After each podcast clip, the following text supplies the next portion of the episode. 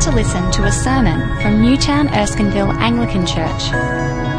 As a church, we want to see whole communities captivated by Jesus Christ and living out his freedom.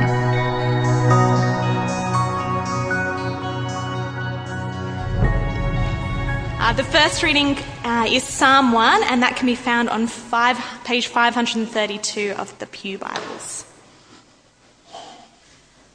Blessed is the man who does not walk in the counsel of the wicked, or stand in the way of sinners, or sit in the seat of mockers. But his delight is in the law of the Lord, and on his law he meditates day and night. He is like a tree planted by streams of water, which yields its fruit in season and whose leaf does not wither. Whatever he does prospers. Not so the wicked. They are like chaff that, blow, that the wind blows away. Therefore, the wicked will not stand in the judgment, nor sinners in the assembly of the righteous. For the Lord watches over the way of the righteous, but the way of the wicked will perish.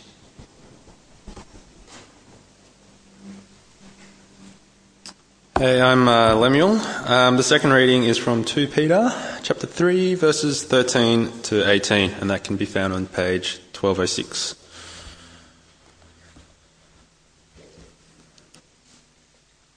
But in keeping with his promise, we are looking forward to a new heaven and a new earth, the home of righteousness. So then, dear friends, since you are looking forward to this, make every effort to be found spotless, blameless, and at peace with him.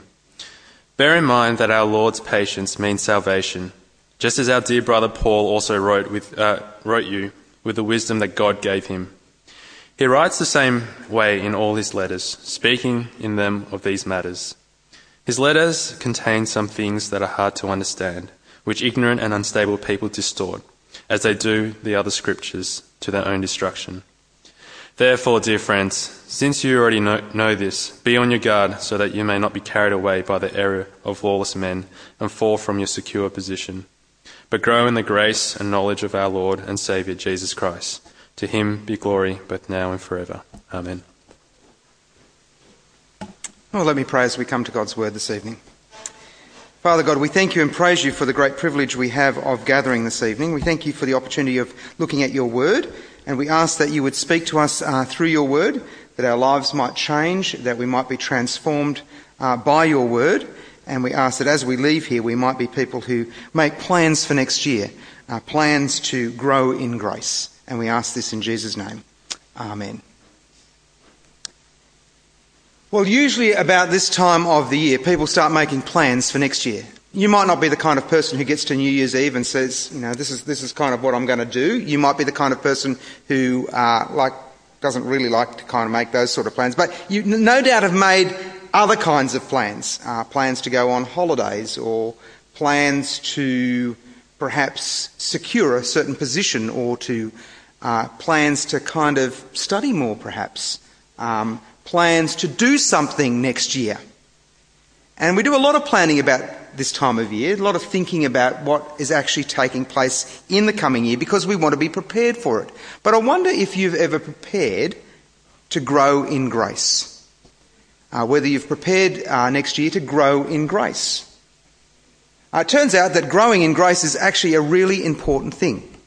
Uh, we'll discover this in our passage today uh, in 2 Peter and you might like to turn there, 2 Peter chapter 3, and we're looking particularly at verses 17 and 18.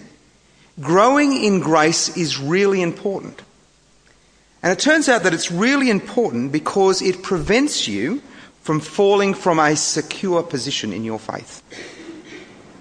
It prevents you from moving away from your Christian faith.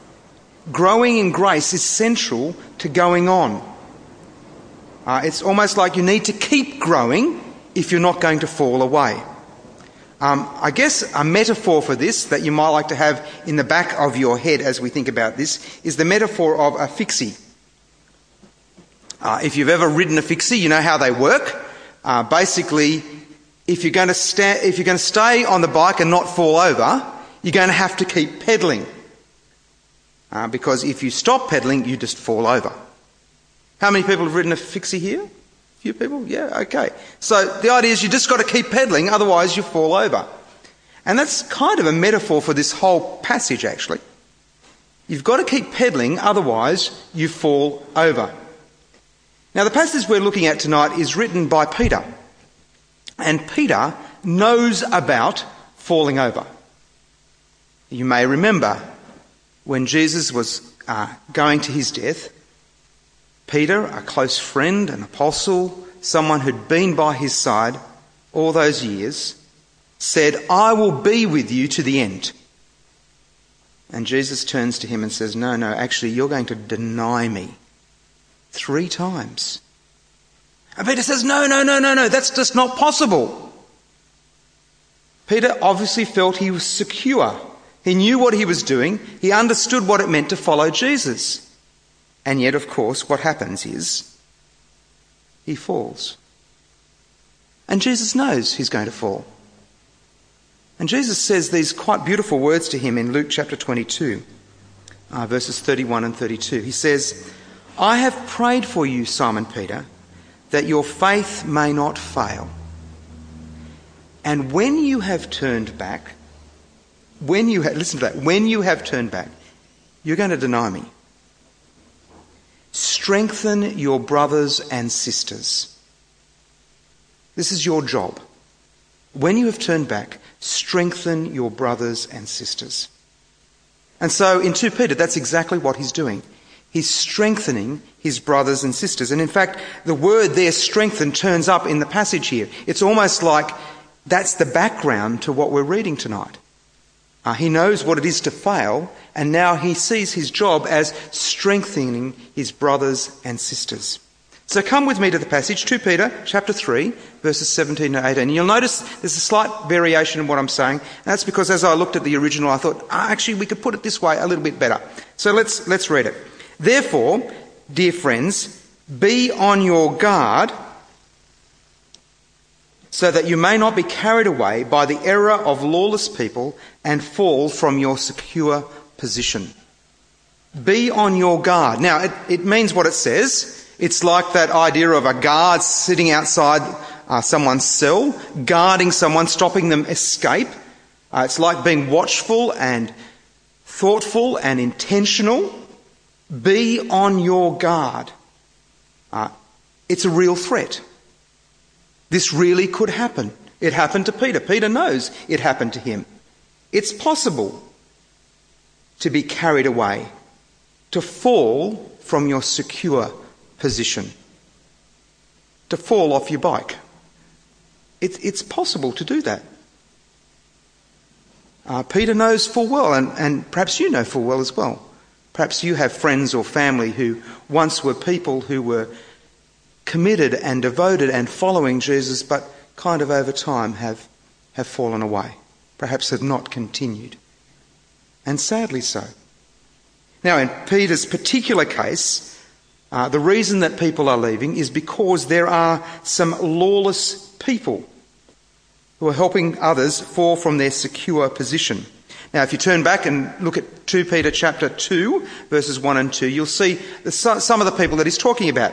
But there were also false prophets among the people. He's referring to Old Testament times. Just as there will be false teachers amongst you. They will secretly introduce destructive heresies, even denying the sovereign Lord who bought them, bringing them swift destruction on themselves. Many will follow their shameful ways and will bring the way of truth into disrepute. Now that can happen in churches. Uh, in my previous church, there's this guy, he was really friendly, really nice. Um, and people started to get to know him and started to talk to him, included him in all kinds of different things. And then one day, uh, one of our elderly missionaries who's retired, a beautiful, beautiful woman called Bessie Parker, she's now with the Lord, she came to me and said, Roger, I think there's a problem. I think this man is teaching something that's not true about Jesus. Would you come and talk with me? Would you come and talk to him with me? And so I did, and, and we discovered almost straight away that he didn't believe Jesus was God. And yet he was very attractive. People were starting to believe him. People were starting to be interested in what he had to say. It happens. It's possible that we get dragged sideways because of what people say within our churches. Of course, that's not the only thing that can help us fall from a secure, a secure position. Sure, there may be people who lead us in deceptive ways, but sometimes we can be deceived because of the things around us or the people around us. Sometimes it can seem like a good idea to go for that next position in our, in our job. And then all of a sudden we find ourselves spending more and more time uh, in our job and having less and less time to be with other Christians. And then over a period of time, we find ourselves, well, actually not spending much time with God. Because, well, we've been attracted by something different. Or perhaps it's our friends, and, and over time, our friends kind of make it difficult to keep following Jesus. And they keep asking us to kind of come away from following Jesus. Um, and they say, look, come this way. This is a better way. And over time, it's difficult to resist and difficult to say no. Or perhaps there's the lure of study or some other kind of thing that means that we get involved in a different kind of life. Now, all of these things, of course, are good things and great things, but they're not ultimate things. And sometimes they draw us away they take us away. They mean that we start falling off our bike. We stop growing in grace. And as it turns out, Peter goes on to tell us that the way to deal with this is to grow in grace. You see what he says there? But. It doesn't say and, he says but. You can fall from your secure position, but grow in grace. Now, of course, this idea of growth has a number of things to it. What does it mean to grow? Well, if you grow, it means you're already alive. Um, something that grows is something that is alive. And for the person who follows Jesus, they are alive in Christ. You might remember that passage from 2 Corinthians chapter 5. Therefore, if anyone is in Christ, he is a new creation. The old is gone, the new has come. The person who's in Christ, the follow, person who's following Jesus, is alive, is new, is a new creation. And so, growth comes with a person who is already born again, who is already new, who already has new life. Dead things don't grow.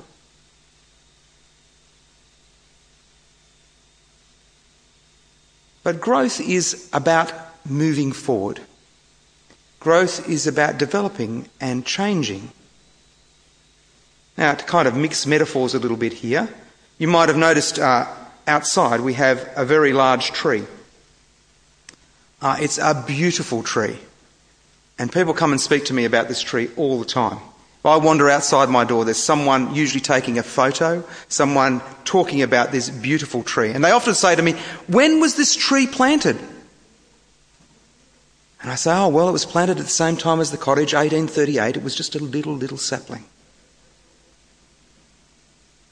And they go, wow, that's, that's amazing. From that time, it's huge. It's gigantic. Isn't that just amazing? This tree started really, really small. And it's just grown. Now, sometimes it's probably had some growth spurts. Other times it's experienced trauma. There's been a drought. In fact, I read a report just the other day that talked about a time of drought where the tree experienced trauma. But it's been growing. Now, the thing about its growth is it's almost imperceptible. We don't have time lapse photography to show you from 1938, from 1838, sorry, to how it got to here. You can't see it growing now, but it's growing. Little bit by little bit by little bit. And it's taken forever. And that's the kind of growth that I think Peter is talking about here when he talks about growing in grace. It's that kind of thing that just takes years, step by step, moment by moment, year by year by year, almost imperceptibly, almost as if you look back and you go, oh, oh, I, I've grown in grace. How about that? I didn't realise it was happening. It's kind of just taken place. Of course, that doesn't tell us everything, does it? Because Peter says that we can grow in grace. Now, in some ways, is kind of an odd statement. Because haven't we received grace because of what Jesus has done on the cross? Haven't we received God's unmerited favour to us? Isn't it already complete? Isn't it already ours? You might remember words like, For it is by grace you have been saved, through faith. This is not from yourselves, it is a gift from God, not by works that no one can boast. We've, we've got it already. So, in what sense can we grow in grace? I don't think Peter here is saying is growing in graciousness, although that would be part of it. What does it actually mean to grow in grace? Well, you might notice in the passage that we've been looking at that Peter puts this idea of growing with grace, in grace, with the idea and in knowledge of our Lord, Lord and Saviour Jesus Christ.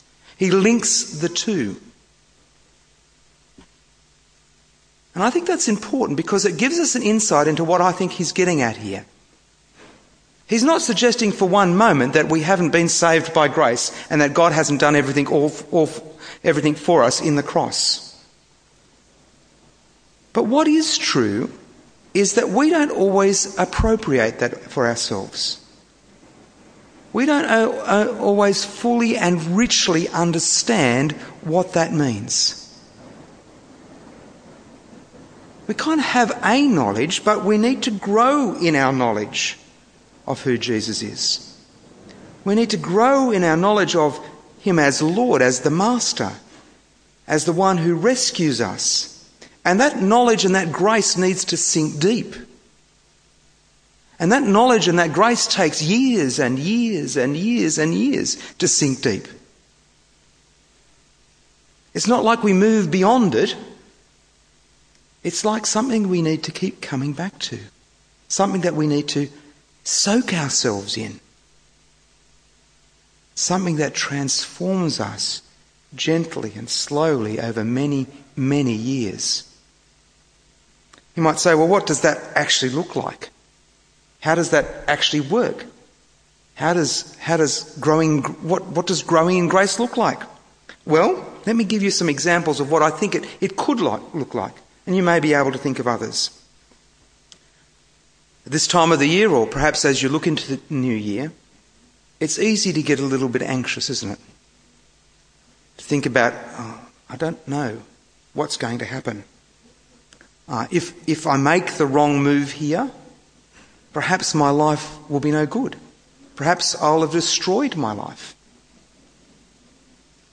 And so we, we send up quick prayers to God like, please don't make me, let me make a mistake. I don't want to stuff up my life. Please don't, you know, please, please help me. But what if, if we were more kind of conscious of God's grace and what Jesus has done? And we started our prayer with something like this Well, actually, my whole life is a gift. It's a gift of God's. He's got me here so far. He's already been generous to me in the cross. He's already rescued me. He's also called me, he called me to himself. He loves me so much that he sent his own son to die in my place. Surely, if He's done all that for me already, then He'll give me what I need in the future. He'll care for me. He'll walk beside me. He'll still my heart, no matter what the future's like. You see how that works? You see how God's grace kind of sinks deeper, makes a difference as you grow in the knowledge of God's grace? and of Jesus Christ? Well, perhaps you're the sort of person who finds anger and pride close by, and you're used to thinking, well, I'm not getting what I deserve. These people are not treating me right. It's just not fair. And of course, there are many situations where that does happen, where things just aren't fair. Perhaps you throw up a quick prayer God, I pray that your justice will reign right now. Bring these people to justice because that's what we need. Now, that may be needed as well, of course. But what about letting God's grace touch your heart? What about saying, actually, the truth is, I've never really gotten what I deserve. Jesus stood in my place. He took what I deserve. He is the one that stood in my place, and, and I guess I need to recognize that. And no one treated him right either. I guess I will just need to trust him. I'll need to understand that he's walked before me, that he knows what it's like to be treated like this. I wonder how I can be humble like him. I wonder how I can meet people where they are when they don't treat me right. How can I show them the love that's been shown to me, someone who doesn't deserve this love? What can I do? Or perhaps just to give you one last example this evening. You find yourself in a position where, as you look into the next year, you realise that your life is going a bit pear shaped. And as you look around, you think, God, why? I mean, that just is not fair. I've done all the right things. I follow you, I worship you, I read my Bible, I go to church, I love people. Surely I deserve better than this. Surely, somehow, God, you must give me the life I deserve.